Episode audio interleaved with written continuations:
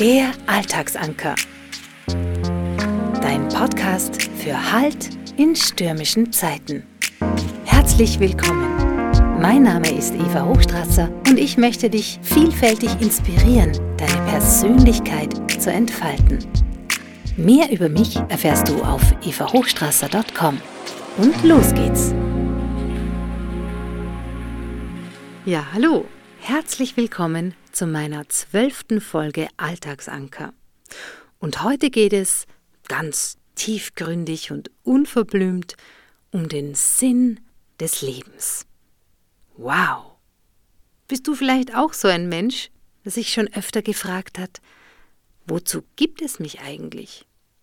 Woher komme ich? Warum bin ich hier? Und was ist mein Auftrag? Oder ist dir das völlig egal und das Leben ist einfach da, um es zu leben. Ja, was benötigen wir Menschen, um das Gefühl von Sinnhaftigkeit zu bekommen? Und ist eine vernünftige Antwort auf die Sinnfrage überhaupt möglich? Dazu möchte ich dir in dieser Episode ein paar Inspirationen mitgeben und dich einladen, hier und da die Perspektive zu wechseln und dich selbst zu erforschen.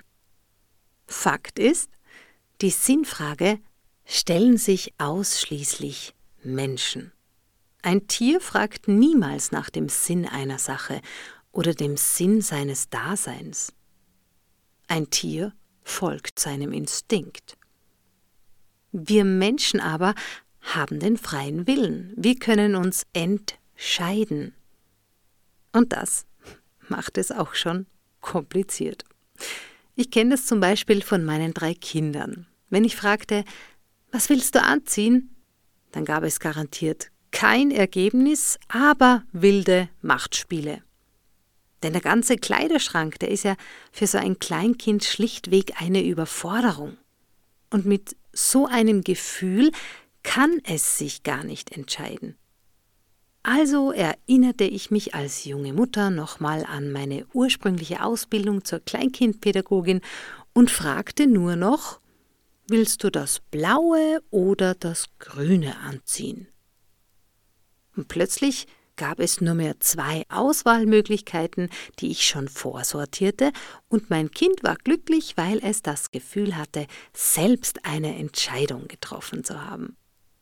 Sinnhaftigkeit kann also dann entstehen, wenn man das Gefühl hat, eine Wahl zu haben und sich selbst aus freien Stücken heraus entscheiden zu können. Ich erinnere mich an dieser Stelle auch gerne an meine Pubertät zurück oder vielleicht nicht so gerne. Da ergab meine Erziehung für mich nämlich überhaupt gar keinen Sinn. Es war alles viel zu eng und auch die Schule ergab keinen Sinn und überhaupt fühlte ich mich von außen bestimmt und eingeengt und unfrei, bis ich schließlich zu Hause auszog und mein eigenes Leben begann. Aber der Sinn, dem lief ich trotzdem hinterher, denn der war einfach auch dort draußen in der Freiheit nicht zu finden.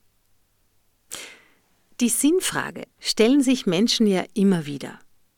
Und meistens beginnt sie ab ca. 40 oder 50, also spätestens mit der sogenannten Midlife Crisis.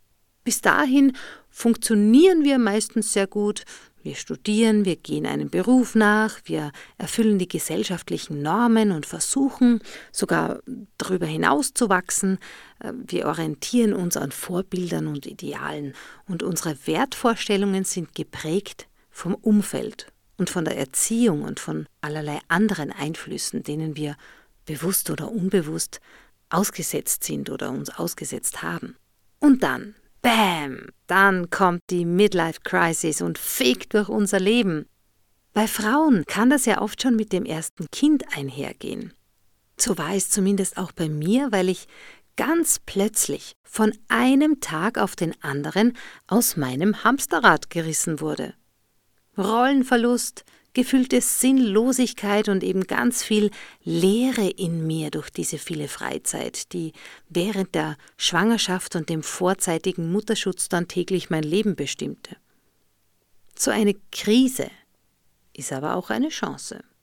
Und vor allem, wenn dann das neue Leben direkt in deine Arme geboren wird.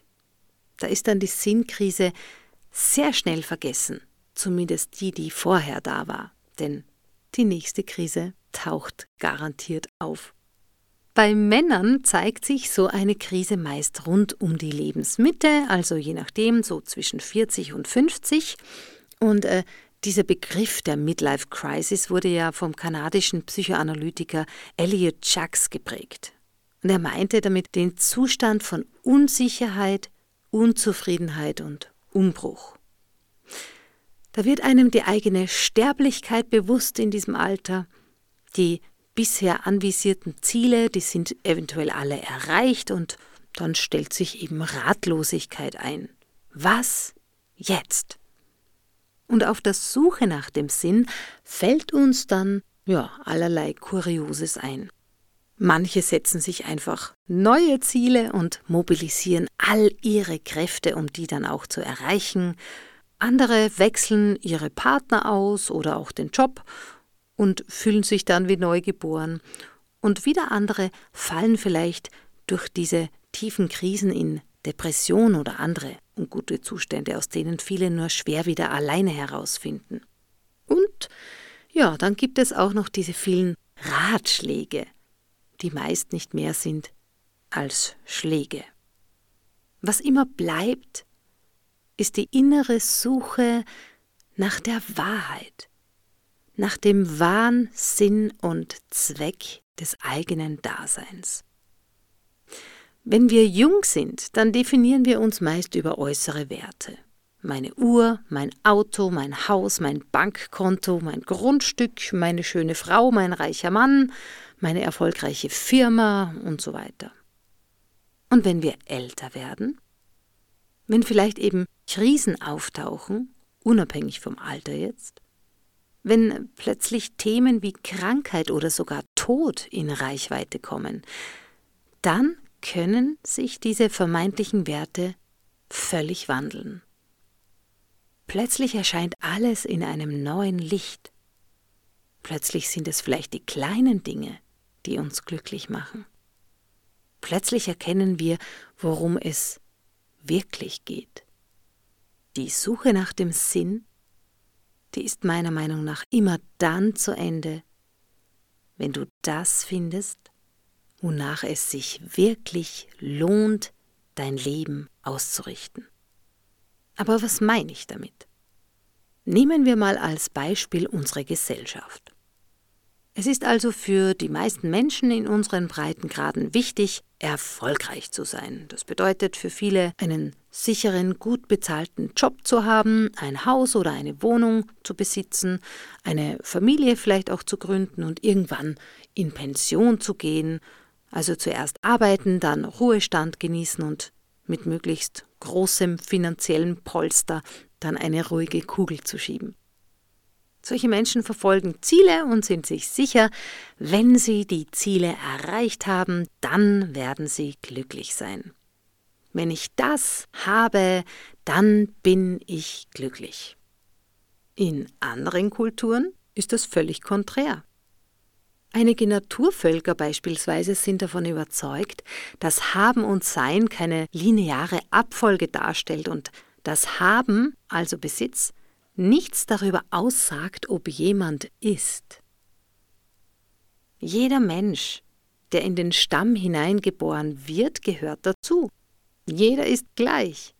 Jeder besitzt gemeinsam mit den anderen das große Ganze und trägt seine Fähigkeiten in die Gemeinschaft. Klingt gut, oder? Doch dazu braucht es Bewusstsein. Zuallererst mal das Bewusstsein, dass alle gleich sind. Das Bewusstsein, dass alle gleich wertvoll sind. Und das Bewusstsein, dass man dazugehört. Und das ist bei unserem Nationendenken wohl eine schwierige Übung. Oder? Nochmal zur Erinnerung.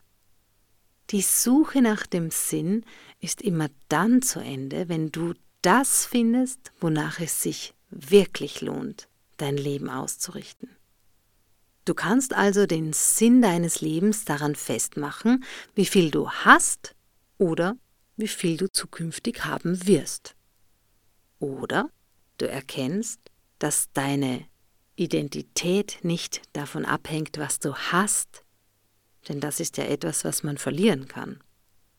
Deine Identität hängt einfach nur davon ab, dass du bist. Du bist mit deiner Geburt automatisch Teil der Menschheit. Und als Bewusstsein selbst, das ja auch ein Teil deines Selbsts ist, bist du Teil des großen Ganzen, des Universums.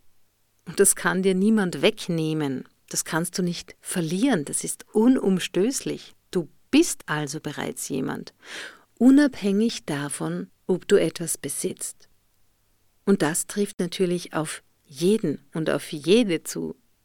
Da liegt also ein großer Wandel, ein großer Denkwandel vor uns, den wir als Gesellschaft jetzt gestalten dürfen. Wenn du nämlich weißt, dass du Teil der Erde bist, ein Teil der Menschheit, ein Teil der Gesellschaft, ist es dann nicht etwas kleinlich, nur nach dem zu fragen, was du erreichen kannst, was du bekommen kannst? Wäre es dann nicht klüger zu fragen, was braucht das große Ganze, was macht für uns alle Sinn und welchen Beitrag kann und möchte ich dazu leisten? Wie können alle glücklich sein? Der Sinn eines Lebens erschließt sich nicht mit dem Blick auf dein Bankkonto. Sinnhaftigkeit entsteht auch nicht aus dem nächsten Shoppingtrip oder dem gelben Porsche vor deiner Türe. Das kann allenfalls Spaß machen und deinen Alltag verschönern. Aber tiefe Sinnhaftigkeit findest du auf einer anderen Ebene. Und die erreichst du, wenn du dir deiner wahren Identität bewusst wirst, wenn du erkennst, wer du wirklich bist. Und da möchte ich gerne die wunderschönen Worte von Baha'u'llah benutzen. Er sagte, betrachte den Menschen als ein Bergwerk, reich an Edelsteinen von unschätzbarem Wert. In diesem Sinne, Carpe Diem. Und wenn du vielleicht gerade mitten in einer Sinnkrise feststeckst, dann lade ich dich sehr gerne ein. Komm doch zu einem kostenfreien Erstgespräch, online oder offline, in meiner psychologischen Beratungspraxis. Und vielleicht ist ja sogar eine sinnorientierte Beratung die richtige Prozessbegleitung für dich. Das ist eine besondere Form der psychologischen Beratung, die ich anbiete und die führt wirklich zu neuem Bewusstsein, zu einem Ebenenwechsel in deinem Leben. Den Link dazu und alle weiteren Infos findest du wie gehabt in den Show Notes. Vielen Dank für dein Interesse und bis zum nächsten Alltagsanker. Der Alltagsanker. Dein Podcast für Halt in stürmischen Zeiten. Mit Eva Hochstrasser.